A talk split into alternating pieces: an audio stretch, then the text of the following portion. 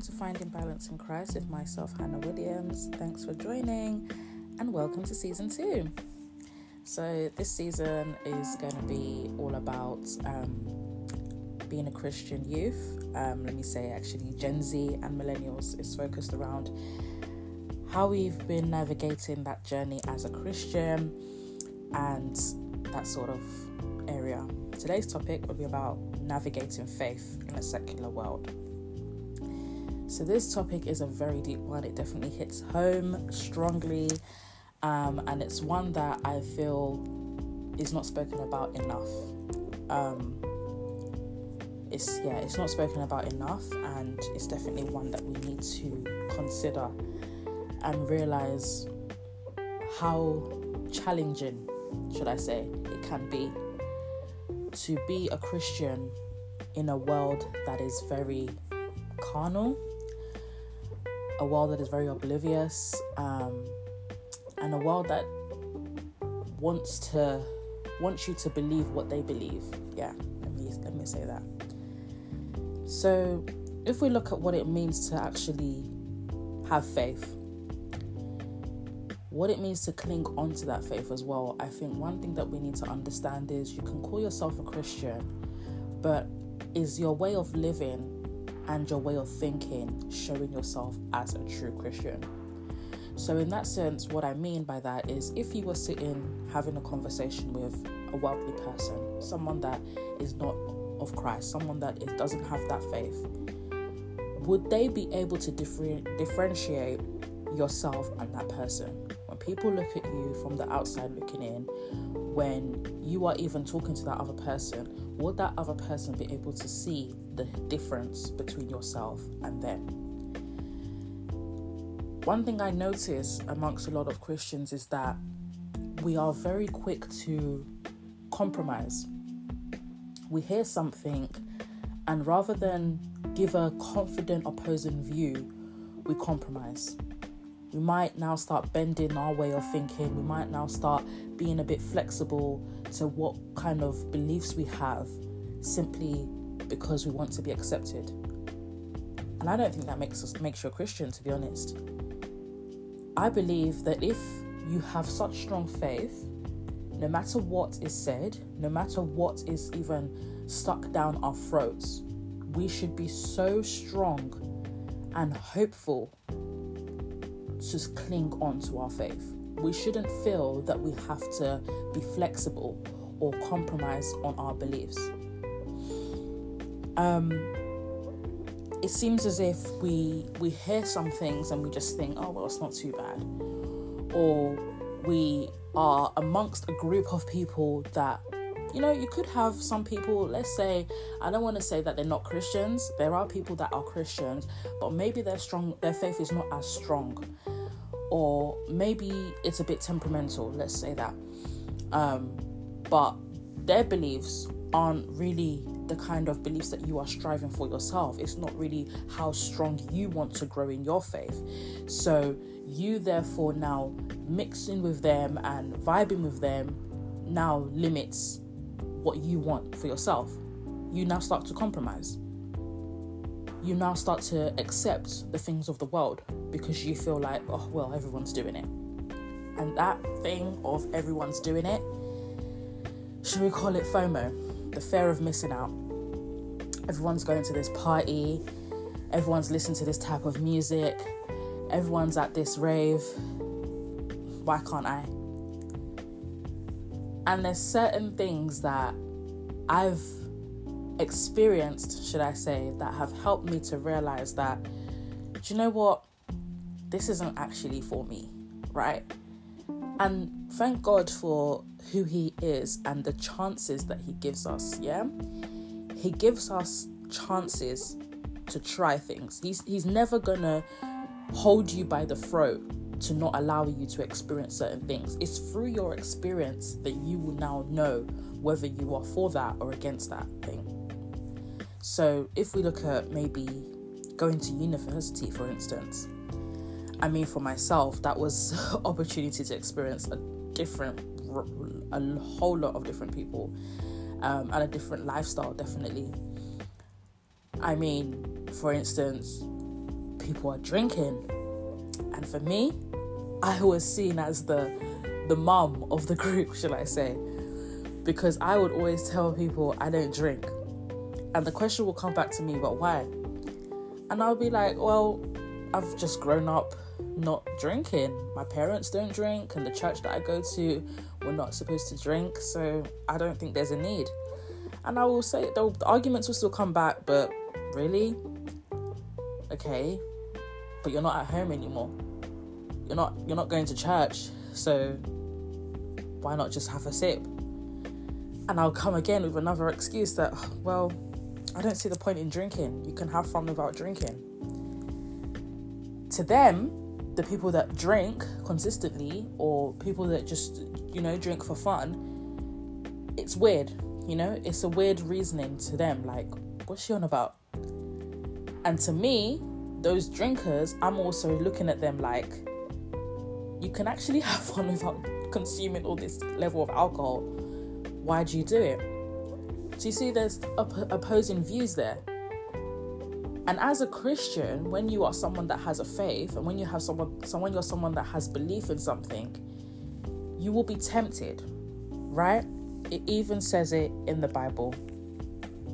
James chapter 1, verse 2-3. Count it all joy, my brothers, when you meet trials of various kinds, for you know that the testing of your faith produces steadfastness. And I'm going to read verse 4 as well. And let steadfastness have its full effect, that you may be perfect and complete, lacking in nothing. So hear that. God has already told us, right, that we're going to be tempted. There's going to be trials. There's going to be people that try to tempt you. Oh, just take this shot, or just sniff this one, just smoke this little thing here. But it's about whether you are strong enough to resist it. Now, let me go back to what I said about the experience, right? People that experience it, right? People that have actually, they've been tempted and they've gone through it. It doesn't mean that they're now weak Christians, right? Because a lot of them have turned back after those kind of experiences. Some people have to go through it. Some people have to drink. Some people have to smoke and do all those kind of things before they come to their sense and realize, wait, hold on, what am I doing here? This is wrong. But for some others of us, you can resist it from the get-go. So, but at the end of the day, it's all about, are you ready to cling on to your faith? Are you ready to look different from the world? Are you confident and brave enough to say, no, I don't want to do this because I believe in God, or I don't agree with this because I believe in God? In the agreement factor, like for instance, in this world at the moment, they're literally trying to stuff everything down our throat about, let's say, accepting and believing in homosexuality, the gender neutral aspects of things. Like I was saying to one of my friends the other day about how at my workplace now they're building gender neutral toilets. And to me, I found that strange. I was like, okay, we have male or female toilets already. If people want to believe in that, if people want to live those kind of lifestyle, okay, cool, but why are you now forcing gender neutral on us? So are you now telling me that I have to now be going and be using a toilet that men are also walking into as well? What? So some of us had to question it, and they now said, okay, we'll keep the separate male and female toilets as well, but the gender neutral toilets will also be built. And this is all around their mission of diversity and equality, basically. Everybody has to accept what everybody else is believing in. If they're gay, if they're lesbian, if they're bisexual, we're all one in their eyes. And that's worldly views, right?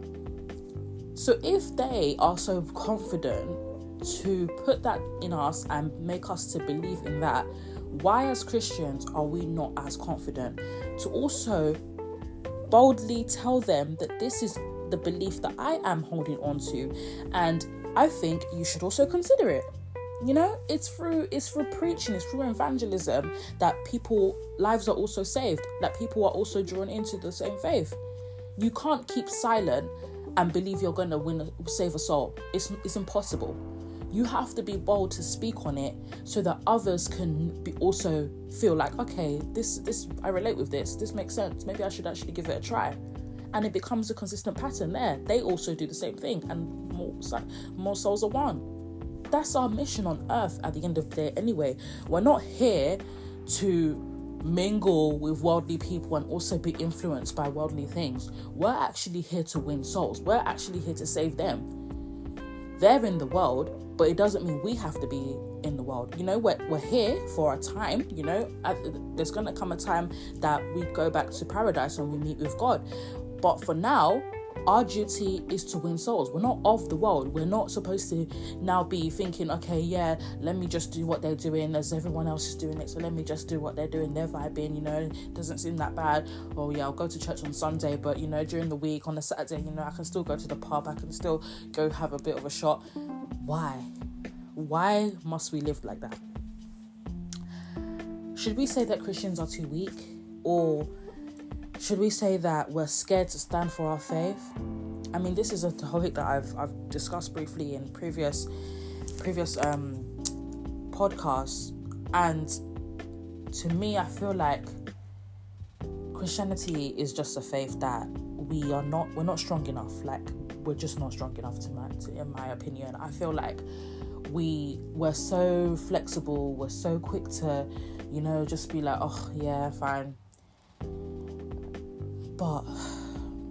it shouldn't be like that, should it? We should be strong in our faith. We should be bold and brave to preach what we believe in. We shouldn't feel like, oh, well, are they going to look at us differently? Are they going to question us? And even if they do question us, why are we not confident enough as well? Even if they do question us, why aren't we confident to say, okay, no, because this is what I believe in, and what I believe in is what I'm gonna stand for.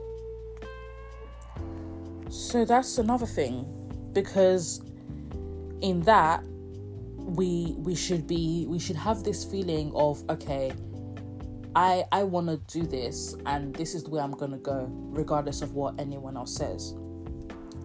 1 Peter chapter 3 verse 15, it says, "But sanctify the Lord God in your hearts, and always be ready to give a defense to everyone who asks you a reason for the hope that is in you, with meekness and fear." It says, always be ready to give a defense. Are we, as Christian youths, are we ready to give that defense? Or do we feel like we have to be vulnerable to whatever is going on in the world? Do we feel like if we talk, we're going to look weird to our friends? And so what if you look weird? You can be weird for a few moments. You can be weird for a time. At the end, sooner rather than later, they will come to accept what you're saying. They will come to reason with it. But if you want to justify that by saying, oh, do you know what? They're doing it. Let me just give it a try. How can you now come back and now say, oh, actually, I think we should go this way instead? They're gonna now question you. But hold on, you were in the club the other day. Now you want to be preaching to me today? You need to know what you want to stand for. You can't be temperamental. You can't be. It's like, for instance, on Monday, you're preaching the word of God, but on Tuesday, you're doing things of the world. How does that make you look? It seems as if you're weak then. It seems as if your faith is not even strong. It looks as if you yourself don't even know the way you want to go. And as a true Christian, as a true child of God, you need to be bold, and you need to know what you want for yourself as well. Because if you don't, how are you going to win the souls? How are you going to let people know that this is actually what I think and believe in? That's the kind of thing that I want us to think of. We need to know that, okay, I'm doing this for this reason, or I'm gonna boldly preach the word of God so that other people can see the light of God in me. In 1 John chapter 2 verse 15, it says, "Do not love the world or the things in the world. If anyone loves the world, the love of the Father is not in him." Now, I don't want us to mistake that verse, right? It doesn't mean you don't love your brothers and sisters, right? It doesn't mean you don't love people of the world. It doesn't mean that you approach them differently or treat them differently. It means you don't love what they are doing. You don't be acceptant to it. You think it's wrong, then it's wrong. If they want to hammer it down your throat that it's right, you give them a defense back and tell them why you don't think it's right. That's it. But it doesn't mean that you don't love them. God has not encouraged us to hate our neighbors. It says love your neighbor as you love yourself. But it doesn't mean that you need to stand for what they stand for. If you disagree with something, you should be able to be confident to say why you disagree with it. And if they question you, have your defense ready as well. So, I feel like as youth, as Gen Z, as millennials, as we're navigating this world, we need to have a biblical worldview. Let's not live worldly. Okay, we are in a secular world, but we are not of that world. We are just here for a season, right? So let's be confident. I feel like many of us as well, we've grown up as Christians, we've grown up in the church. I mean, speaking for myself, I was born into the church, and my dad became a shepherd when I was young. I've grown up knowing of church. In the house, we pray as a family, we read the Bible, all those kind of things. It was natural to me. So going to uni, this is something that's just still kept in me. That's what I've known all my life. So to me, I couldn't just let go of it.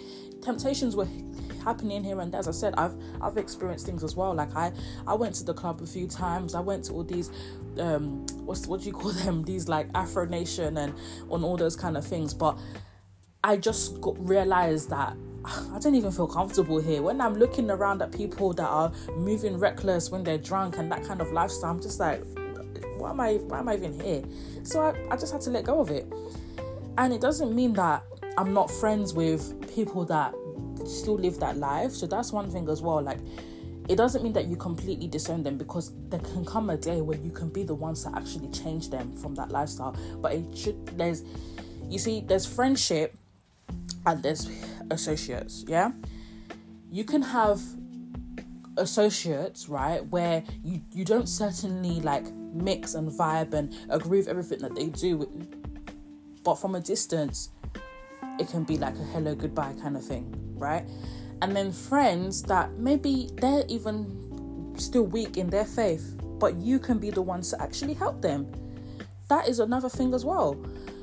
So it's just about knowing what you stand for in yourself. You can't be weak yourself and be trying to win somebody in. It doesn't make sense. You have to have known in your heart and your mind and your soul that, okay, I'm a child of God and this is what I want. I'm against this. I'm not gonna do this. And that's how it is. And another thing I believe, so back to what I was saying about our parents, and I thank God for my parents, but let's understand that parents are not perfect. They too as well are also learning. They can be pastors, for goodness sake. They could be ministers, right? But they too make mistakes. So even in the Bible, where it says in Deuteronomy, right? Deuteronomy chapter 6, verse 6 to 7, it says, "And these words which I command you today shall be in your heart.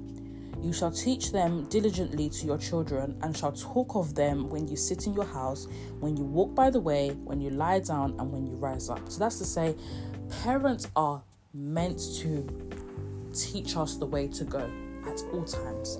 There shouldn't be a time where it's not known that I'm a Christian, and in this house we worship and we serve God. But at the end of the day, as a child, you're going to grow up, you're going to leave the house. What are you holding on to when you leave your house? When you are away from your parents, are you now deciding that, you know what, my parents are not here, there's no one controlling me, I can be free, so reckless behavior? Or are you going to remember the faith and the word of God? Because at the end of the day, you're not doing it for your parents, you're doing it for yourself. You're doing it for what God has done in your life, to give back to Christ. So are you going to hold on to that?